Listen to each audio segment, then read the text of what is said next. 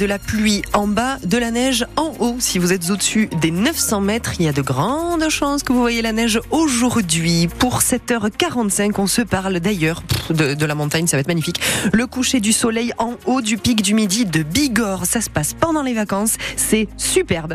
Et c'est ce dont on parle avec notre invité à 7h45. Pour l'heure, on s'informe avec Fanny Narvart.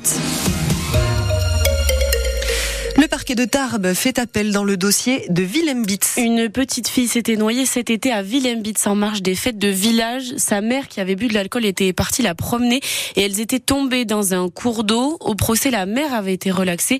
Le maire du village, lui, et le président du comité des fêtes ont été condamnés à de la prison avec sursis. Marion Aquilina, cette affaire n'est donc pas terminée. Il y aura un deuxième procès où sera de nouveau jugée la mère de la petite fille décédée. Après le premier procès, elle a été innocenté, relaxé, une décision qui n'a pas satisfait le parquet de Tarbes, qui a donc fait appel. Au procès, le substitut du procureur avait requis un an de prison avec sursis pour la maman, dix mois avec sursis pour les deux autres prévenus. Le maire de Villambitz a été condamné à une peine de huit mois de prison avec sursis. Son avocate indique qu'il fait appel pas sur la culpabilité, pas non plus sur la responsabilité, mais sur la durée de la peine de sursis prononcée. Et le fait que le parquet revienne sur la décision de la relax, euh, ce n'est pas anodin, Marion. Oui, parce qu'il y avait eu du soutien autour du maire de Villambitz, notamment de la part de l'AMF 65, l'association des maires de France dans les Hautes-Pyrénées, qui estimait que la décision du tribunal était, je cite, disproportionnée, dangereuse. Aujourd'hui, la présidente de l'AMF 65, Viviane Artigalas, redit qu'elle ne comprend toujours pas ce besoin de trouver un coupable pour un accident. Et l'AMF 65 dit aussi apporter tout son soutien à l'ancien maire de Villambitz, mais ne veut pas se prononcer sur l'appel du parquet concernant la relaxe de la mère de la fillette. Un autre, un palois, un homme de 49 ans a été condamné à trois ans de prison ferme pour avoir volé des magrets de canard, du foie gras et un Père Noël gonflable. C'était en novembre et en décembre 2023 à Lons et dans la plaine de Naï. C'est la 29e fois que cet homme est condamné.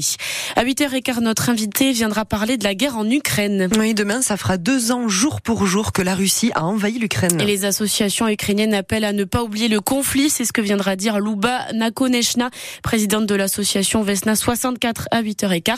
Est-ce que vous aussi, vous avez l'impression qu'on en parle moins? C'est ce que vous avez euh, aidé, vous, euh, pour euh, le, le, conflit en Ukraine Venez témoigner au 05 59 98 09 09. Le village de Cotteret est de nouveau accessible. Oui, ça y est, la route est rouverte depuis ce matin, mais attention, ces circulations alternées tout le week-end. Pendant 24 heures, le village a été coupé du monde parce qu'un gros rocher menaçait de tomber. La route a donc été fermée pour faire des travaux en urgence. Forcément, ça a un peu surpris les touristes. Julien, venu de Poitiers, a dû rebrousser chemin. Alors, on est venu en décembre ici. On est venu le 2 janvier. Vous entendez bien, on est venu le 2 janvier. Et euh, le téléphérique de Cotteret est tombé en panne. Donc, on n'a pas pu aller skier. On est revenu du coup là, voilà, on revient, on n'est pas revenu pour ça, hein, mais on revient dans la vallée parce qu'on aime bien. Et là on revient aujourd'hui et c'est un caillou qui nous empêche d'aller à Cotteret, qui nous empêche de faire de la luge. C'est dingue quand même. T'as pas de bol. Donc voilà, aujourd'hui on peut pas, et ben c'est comme ça, et on va s'adapter, on va faire autre chose. Et la montagne c'est grand, c'est magnifique. Donc on va trouver un autre coin, on va être très bien aussi. Tant pis, c'est des vacances pour nous, c'est cool. C'est pas grave. Ils nous verront bientôt, ils nous reverront vite. Et donc la route qui est bien rouverte depuis ce matin, mais en circulation alternée pour tout le week-end, on le rappelle. De gros coups de vent hier en Berne et en Bigorre, 122 km heure à Tarbes, 105 km heure à Pau. Pas de blessés, mais pas mal d'arbres tombés sur des poteaux électriques vers la Sub, Gère ou encore à Oloron. 7h34, vous écoutez le journal de France Bleu Béarn. Bigorre, les agriculteurs mobilisés cette nuit dans les Pyrénées-Atlantiques. La FDSEA s'est attaquée au radar en Béarn et au Pays Basque. Plusieurs, notamment à Mazerolles, ont été entourés de pneus. C'est encore pour demander des actions concrètes et maintenir la pression avant le salon de l'agriculture. Salon qui ouvre demain et Emmanuel Macron veut organiser un grand débat entre agriculteurs, industriels et écologistes, mais sans les soulèvements de la terre. La FDSEA ne veut pas débattre avec eux. Des tracteurs font en ce moment une opération escargot sur le périphérique parisien.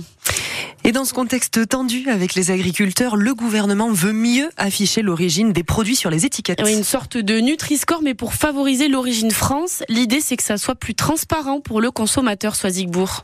Comme c'est déjà le cas pour les fruits, les légumes et la viande, là le consommateur aura une information exacte sur l'origine géographique des ingrédients qui composent certains produits transformés, comme les conserves et les plats cuisinés. Pour l'instant, rien ne l'indique. Exemple, une mayonnaise d'une grande marque estampillée bleu, blanc, rouge parce que ses œufs sont français.